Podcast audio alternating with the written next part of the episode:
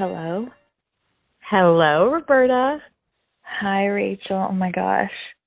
The memoir. The memoir. I am so sorry for texting you at about, I don't know, 7 a.m. No, I'm so glad you did because I hadn't seen it until, and I had, I woke up early this morning, but what? I can't believe it's $36.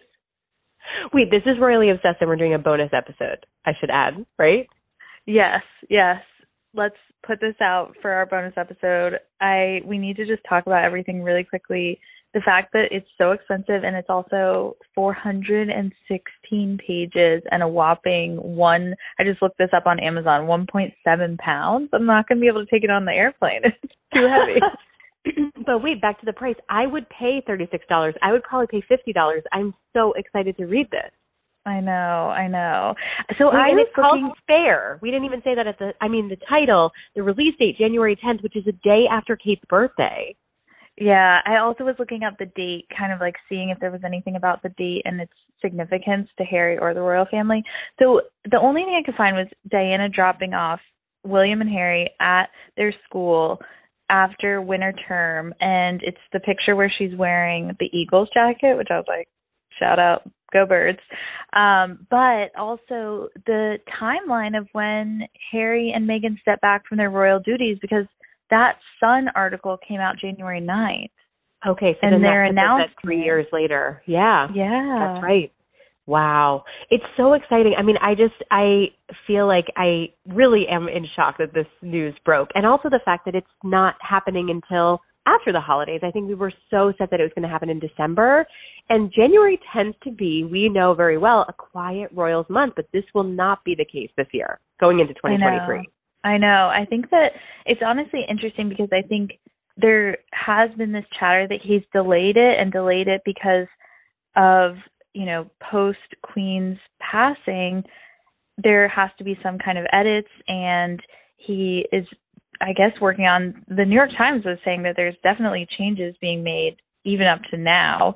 So it's really interesting to think like did he not want the holiday rush? Did he want it to kind of be less about the Christmas time? I don't know. It gives the family at least all their time at Sandringham to be Yeah. with, like with each other. So Absolutely. And I feel like just going to what the press release said, which didn't say a lot, but it did reveal, you know, that it really goes back to one of the most searing images of the 20th century when Harry walked with Prince William behind Mhm. Princess Diana's coffin and how billions watched that and wondered what he was thinking and how the rest of his life would play out. And this is Harry's story at last. But I think, I'm sure there's some anxiety on his part with what is the contents of this. So, whew, I, I'm nervous. I'm nervous Wait, about Rachel. it. I'm excited. one thing to kind of ease our nerves and just have a little levity is that if you look up just Amazon Spare Oh, Prince yes. Harry, Yes. the first, did you see I the, know the exactly Spare Heir you're gonna say. handbook? The Oh, Spare I was Heir gonna say- handbook, Prince Harry's very best tips for the royal baby. It's an eleven dollar paperback book with a drawing of Harry and a glass of wine with a crown holding a baby. It's the weirdest oh looking. Oh my book. gosh. I was going to say, Roberta, that I kept getting spare tires in my Amazon search results when I put it in Google. I had to really, really kind of sleuth it out. I don't think the SEO is there yet. It will change. But Well, I and I thought feel that like- was hilarious.